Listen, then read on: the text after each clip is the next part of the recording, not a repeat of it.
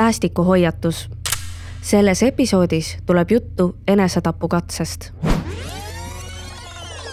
selle loo jaoks läheme ajas tagasi tuhande üheksasaja üheksakümnenda aasta jaanipäeva.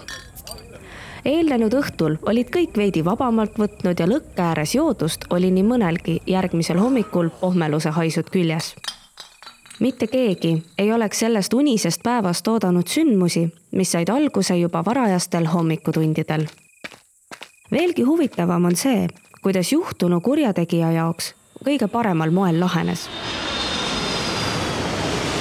Tallinna lennujaam. reisilennuk Lvivi väljub jaanipäeva kohta kuratlikult vara.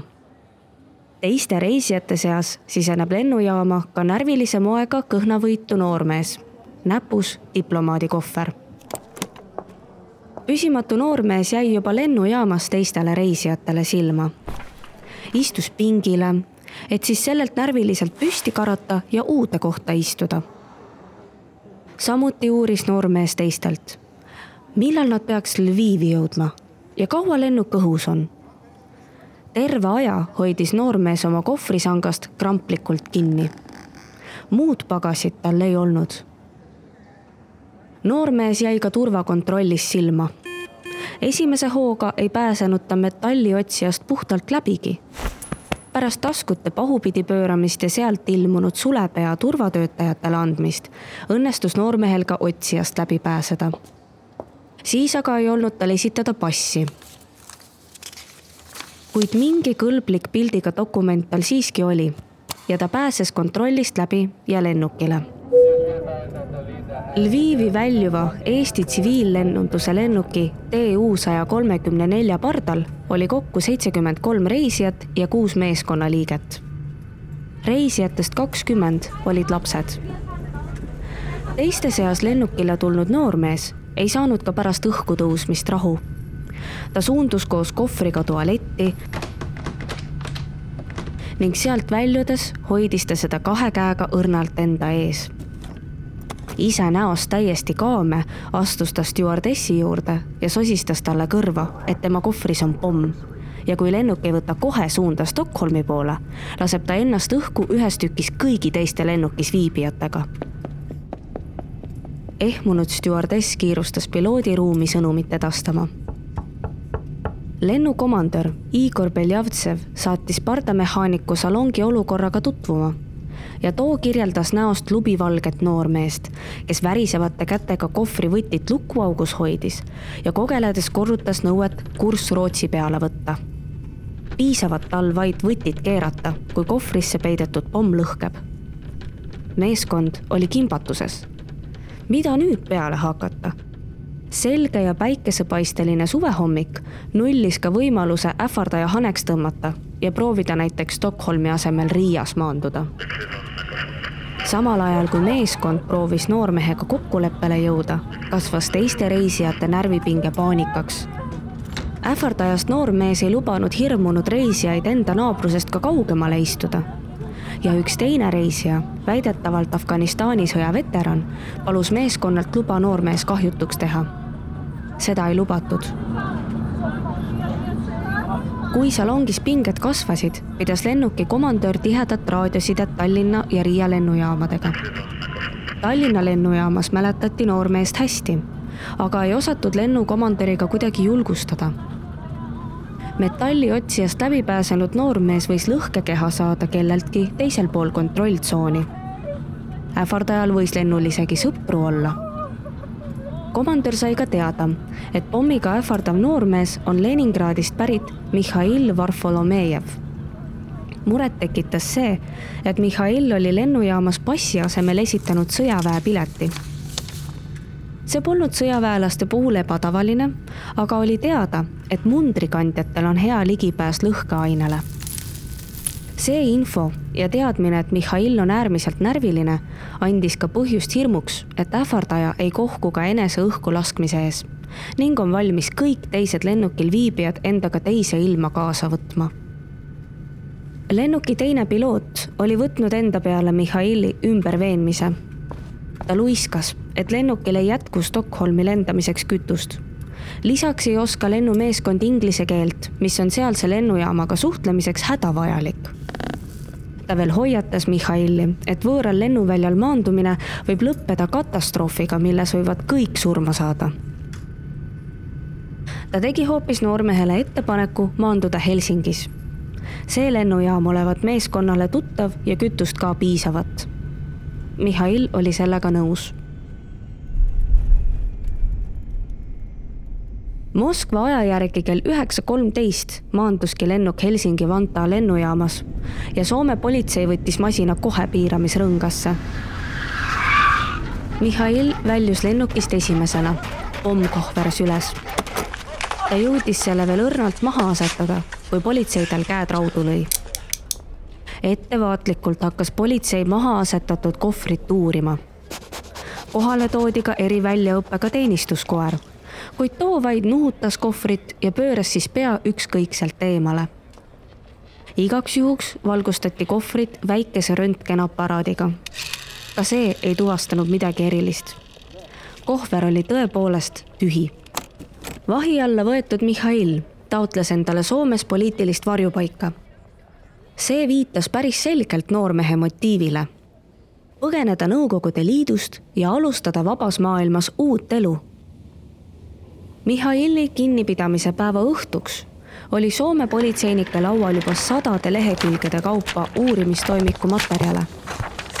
päeva jooksul oli üle kuulatud lennuki meeskond ja kõik teised reisijad, kes ülejäänud päeva taastusid hommikusest šokist ja said Soome lennukompaniilt süüa ja puhkepaiga. õhtul enne kella üheksat lendas lennuk Lvivi. maha jäid ainult Mihhail ja üks teine naisreisija, kes ei pidanud üleelatule vastu ja viidi haiglasse taastuma. mis sai Mihhailist edasi? katse Soomest varjupaika saada ei õnnestunud. juba järgmisel päeval nõudis Nõukogude Liit, et Soome lennuki kaaperdaja neile välja annaks pärast kaalumist lükkaski Soome Mihhaili poliitilise turvapaiga taotluse tagasi ja saatis noormehe Eestisse, kuid seda tingimusel, et Mihhaili üle võib kohut mõista vaid lennuki kaaperdamise eest, aga mitte Nõukogude Liidu piiri ebaseadusliku ületamise eest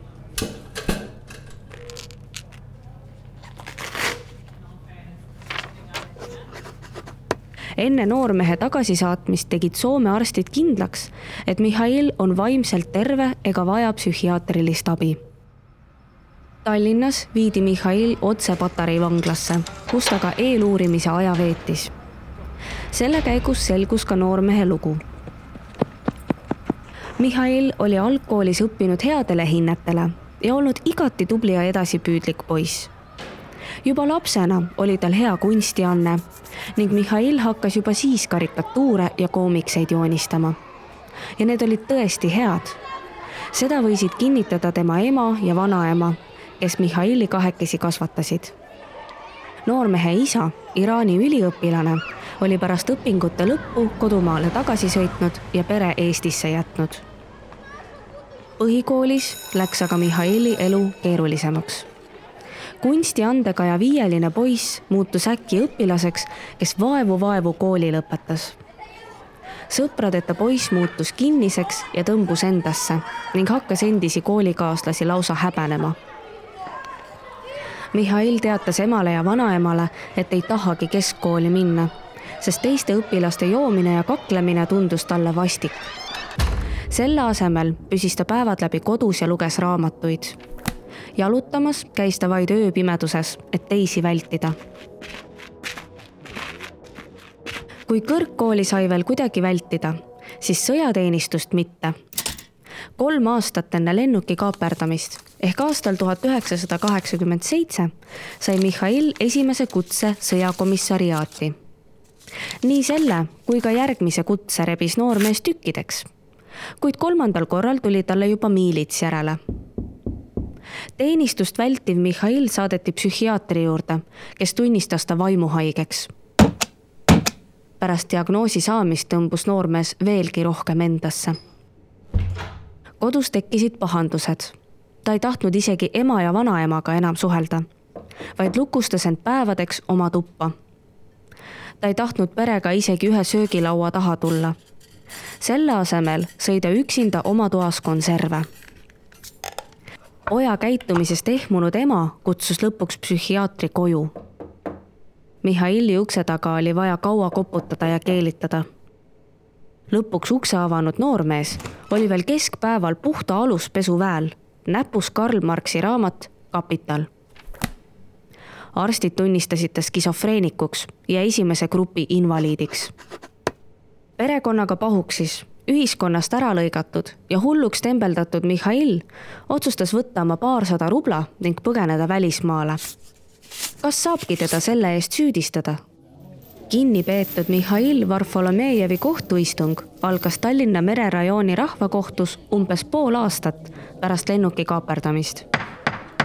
tuhande üheksasaja üheksakümne esimese aasta jaanuaris leidis kohus, et noormehe saab süüdi mõista paragrahv saja üheksakümne seitsme alusel ehk õhusõiduki ärandamises, mis pandi toime vägivallaga ähvardades selle eest võis Mihhail kaotada vabaduse viieks kuni viieteistkümneks aastaks kohtuprotsess pakkus paljudele huvi.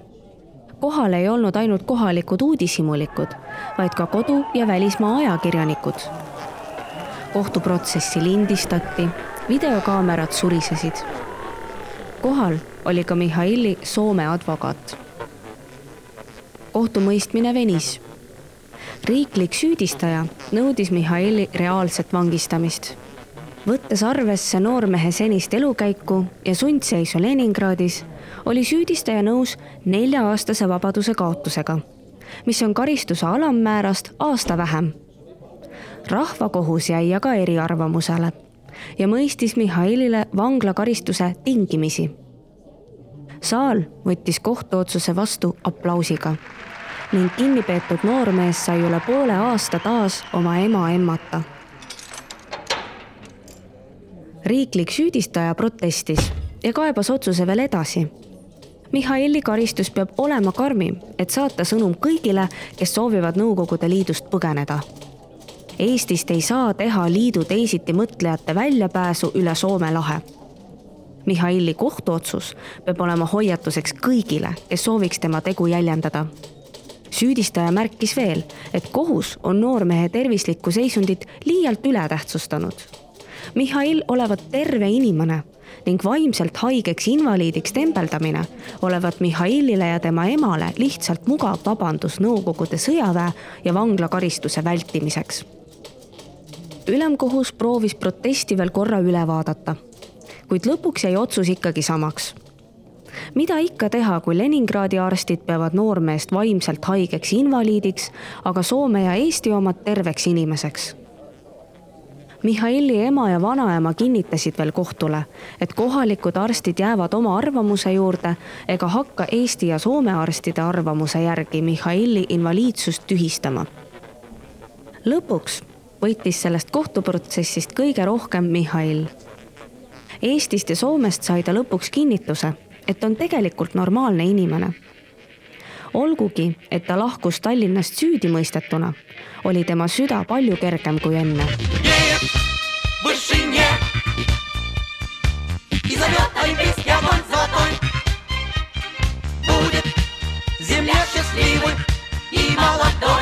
Aitäh kuulamast, mina olen Johanna-Kadri Kuusk, episoodi helindas Hannes Treimanis.